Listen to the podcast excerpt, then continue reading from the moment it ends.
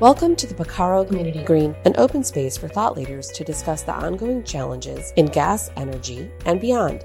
I'm Tracy Boyd, Marketing Director for Picarro, and the episode you're about to hear is part of our expert series covering client success. Our guests will share new insights for Picarro users, new and old, and share their perspectives on what drives our clients' ongoing success. Joining me today are Picarro's Eric Chan and Tanner Orland, newly appointed client program managers. Welcome to the show, guys. All right, so I'm a client. I've got one of your cars, maybe a fleet. What's next? What am I doing? Yeah, so that question can kind of be broken up into two different buckets. Okay. We kind of have the pre prep for the car, and then the car arrives, and then it's now what do we do now that we have the car? Pre prep sounds a little, what am I doing in the pre prep?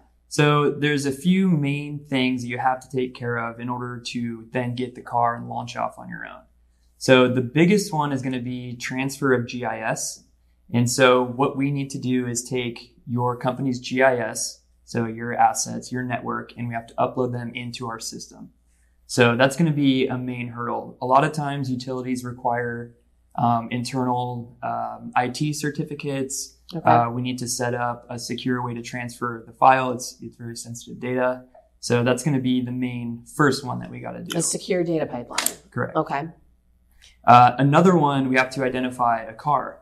So, are you going to be ready to drive once we have the equipment there and you know something to install to? Oh, I'm not, I'm not just putting this in my Prius. I'm not, you got a, it's a special vehicle.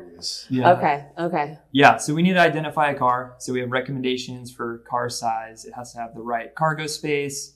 Um, pretty much those are those are the main dimensions that we need for the car. But we need to identify a car that you can you know reliably install a system to, and then begin your driving around. Um, we also identify like all the parties who are responsible for um, different parts of the pipeline. So you have obv- obviously driver resources. Um, So you got to make sure you hire drivers um, or start off with company employees to pilot the program, and then you go from there to have approved uh, analysts at the company who will generate, who will take the driving surveys and generate reports. Um, so you identify who those people will be. And then you also have your field investigation teams that uh, generally most uh, utility companies will, will already have. So when we're doing this, this is you guys are front and center with the client, helping them navigate all of this this brand new tech, tech and how they're doing it. So we've got the data transfer. We've opened up a secure data pipeline. We've caught our fleet of cars. We've figured out who's going to do the work. Now we're ready. So what's next? Yeah, so when we're ready to install, we go out there, we install the vehicle, and we start the, the whole training hurdle. So the big Oh, okay. Tra- training. Right. Right. Okay. Let's make sure you know how to use the equipment. Gotcha. Exactly. Okay. Yeah.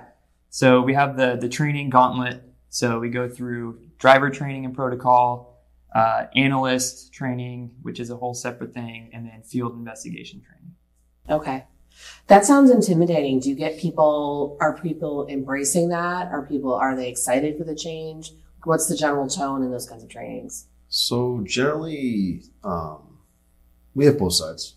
There are Okay. people who are generally really excited for the change uh, because they've gone through a demo process that we've shown them what it's like, and a lot of them are actually really um, impressed by the system and how close we can find uh, the LISAs to leaks. Right. That's the whole purpose to be able to find leaks and locate them. Um, obviously, traditional survey, they're literally just walking around randomly around mains With a little little handheld. handhelds Okay. looking for it. And so to be able to give them a map essentially of where the leaks will be is a whole different thought process of finding it. And so it's um, it's a totally different process, but in generally in general, field investigators are, are more interested in it because it cuts down their walking, uh, the So aimless walking. Okay. That's nice to hear. Um, the obviously executives are excited because it helps them uh, contain their emissions um, and help them with emissions reporting.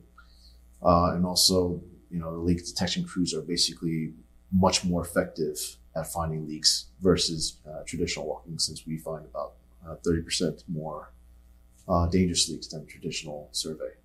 So those that aren't as excited, what do you think are some of their main concerns? Yeah, there's a few. I think the biggest one, people think this technology is going to replace their job. Um, but in fact, it's more of a Oh, okay. augment type tool. It's going to help them with their job. Um, and in some senses, make it easier. For example, the walking team can now drive and conduct a, a similar type of survey on their pipes. It's really about reimagining your workforce and making them more efficient. Our tool augments that process uh, and Okay. allows them to use their time more efficiently. Uh, traditional walking survey, you're walking miles, right? Miles and miles of main uh, services. You're getting your steps in. Yeah, you're getting a lot Absolutely. of steps, in, Absolutely. and you're not necessarily producing uh, finding Okay. leaks. You're not not necessarily being Yeah. safer. So we're giving them when you drive it, you're basically giving your field investigators maps, like almost like a treasure map, looking for those exact leaks. Okay, so it's probably once they see the result, it's probably pretty easy to turn those those people back into like you know I'm excited for this tool. Yeah. And there's Yeah. no loss of jobs or anything because what it is is just a tool to augment Okay. your process. Love that. Okay, um, we're we're getting everybody trained. What are, what's next for the for the new clients? What are we going to see? Are we ready to go? So after we're done with training, they're pretty much set up to start driving. Okay. Uh, from there, they'll do their own internal QCs on the drives. We're obviously, you know, working with them as they're moving through it and as they're learning on their own post training. Um, you know, they're just getting used to the technology. I'm up. I'm ready to go, and I've decided I want to scale my fleet. Talk to me about why, what, what reasons clients you're seeing that they're ready to scale their fleet. What are some indicators that they're ready to do that? So once they've got the whole driving survey, uh, reporting, and then investigations um, down pat, like they're finding their leaks at a good rate, like about 90% or higher, um, then they should be ready to scale their fleets. And some of the reasons they would scale their fleet is obviously number one, safety. Right? Mhm. The more times or the more you survey your your um, your network, the more safe it will be. Okay. Um, the next would be to you, you can bring down your compliance cycle down from in general five years down to three years. Oh, okay. And then eventually the idea is to get down to an uh, annual survey Got because it. most most uh, depending on which state you're in, it could be anywhere from five to three years. They're Wow. at So they, when you say annual survey, are they surveying their entire network every single year? yes. That's right. Wow, that's got it. That's pretty safe. So, they're finding every leak on their network every single year. Yep. At least they're doing it. They're doing Right. every leak one year. At least Wow. with one of the programs that we have. Uh, so we there's compliance cycles, which are you know set by your regulators of your state. Okay. Uh, but we also have an additional program called the Super Emitter Program. And that allows you to survey your whole network with a set flow rate uh, threshold that allows you to capture the largest leaks within your network. So those high flow, those high flow leaks. High flow leaks. Yep. yes. Okay. Okay. Within that scaling, I'm sure there's got to be some some common challenges and some common um, pain points. What are some areas that you're seeing that clients are running into, and how are we helping them navigate that? Yeah, I think the biggest one has to be work source, work resource management. So Okay. we bring in this new technology. You need to hire a driver. There's a new analyst. So people are now playing different roles than they were before. So it's kind of understanding of this new role that's being prescribed to them, um, you know, to our recommendation, and you know how they're they're integrating that and feeding the data back through their upper management. Okay. So we're still struggling with really that technology transformation phase and, and getting people trained up in the tool. A lot of utilities will start off with the Super Emitter Program uh, over than just doing straight to compliance because the Super Emitter Program is, is optional, right? They use the tool as an optional way to find all the largest leaks on the network. Um, So the ones that are the most dangerous. yeah, so And I'm assuming if you're talking about operations budgets, just you know, being a challenge, I'm assuming if you are finding your leaks and you're finding the better, the bigger leaks, you're also reducing your odor calls. So there's an op- there's a chance there. Well, you might be spending more money here, you're spending less money here, and you're able to tweak, you know, operationally stay under or within your budget. we have seen a correlation, yeah, with the more the you know, the vehicle can survey a network, the more you can reduce odor calls because those are typically the larger leaks. Okay. And coincidentally, many times I know Tanner, I have I've gone out uh, with some investigators and we find super emitters and the residents will come out and be like, yeah, we've been smelling this for a long time. We've been reporting it too, Oh. but they can't find them. oh. And our system is able to suss these out and uh, find these leaks. So they consistently report it. If they're obviously worried, Yes. you know, so then you're definitely being a lot, a lot safer. Um, let's talk a little bit about digging into that question a little bit. So if our goal is to, to drive exceptional customer experience, which, which is the core part of your job, um, and helping our customers, you know, driving towards our customer success, you know, what does client satisfaction look like to us? Like, what are some ways that we're measuring that or some, some KPIs? Yeah, so we have a lot of ongoing measurements that we do. So one of them is going to be leak find rate. So we're going out, they're driving, they're producing reports, which are indications of leaks, and their investigation team is going looking for those leaks. And so we're looking at the re- the leak find rate to LISA and confirm leak. What is a good leak find rate? Like, what would you expect to see? Yeah, so typically with our legacy customers, we see around 90%.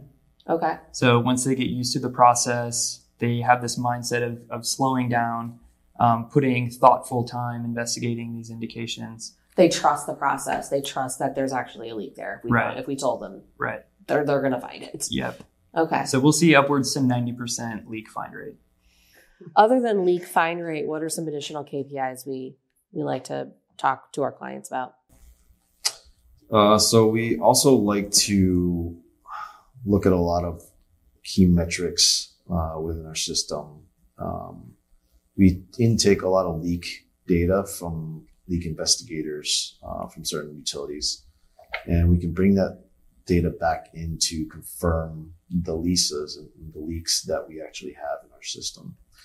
And so we do a lot of additional analysis with our data analytics team to make sure that our systems are working correctly. And so we're QAing, QCing our, our system from time to time uh, with each customer. So are you talking about more like the algorithms and the machine learning, kind of like is- you're providing back into our machine training data and then Yeah. validating that it's correct? That's correct. Yeah. Okay. So we'll also take that data in and our data analytics team is always trying to improve their products by building, you know, either machine learning algorithms into the system. Um, they'll be QCing, making sure that the leaks we find Okay. were found by our LISAs. Um, and if not, why weren't they found? Um, and they're always trying to make the system even better. Your team is critical for enhancing our overall client experience. That's what we need you there for. What are some ways that you're looking to continuously improve this process? We just talked about the data, but what are some other things that your team is implementing to improve this process for our clients? One thing that we're looking forward to doing is is dividing up the program office so that we're regional. And what I mean by that is that we're assigned to a customer base. And so what we can do is we can do a temperature check on these customers. We can join in on reoccurring meetings. We can travel out with the FAEs and kind of assess where the customers are at, um, what areas they need help in, whether it's training, Okay. um, whether it's time to scale. So maybe they're at just at a, a steady state and, you know, they're ready to take on more vehicles. So we're kind of working towards this regional, um, I guess, deployment for the program. clients that we are just bringing on with the demo process, like bringing on piloting um, our Picarro solution, Mhm. and all the way up till they're fully fledged uh, Picarro users. And then we want to continue along with that to make sure that they continue to suc- uh, succeed, as well as scale their program to what they need uh, to, to make sure that their leak detection goals are met. So this isn't the kind of technology where we're just gonna give them units and say goodbye. This isn't you signed on and see you later No. at all. Okay. There, there are The opposite of that. how do we proactively in that in that sense how do we proactively engage with our clients to understand their needs like how do we know and how are we sure ensuring that they're getting the best value from Picarro Yeah. So we have reoccurring meetings with our customers, um, weekly, bi-weekly. Mhm. We're on the phone. You know, they have our personal cell phone numbers. Anytime they have a question, they can reach out, email. So we have this ongoing communication channel with them. I saw you guys at both the conferences. Both of you were at the conference we held uh, in San Diego, so you're going to see them there as well. Right. Yeah. Uh, we also, our FAEs always um, interface with their uh, leak detection crews um, and their fleet to make sure that they have all the all the things they need to succeed, especially on you know car level. We have twenty four seven support, so we're always making sure that our cars are working. Um, all the way up to the analysts. If the analysts are having any problems or they need training, we always continually reach out to make sure that they're getting everything they need. Uh, and then with along with management, they always like KPIs. They want to make sure that their their their guys are performing, the guys and gals are performing, and um, that they're getting their money's worth. Excellent. Um, this has been great. Thank you so much for both of you. Um, congratulations on your your new roles, your new formal roles, and uh, we'll probably be meeting with you and discussing this further. So Thank you very much. thanks so much. Thanks. Another great discussion with Picarro experts outlining critical steps client need to take to ensure a successful delivery.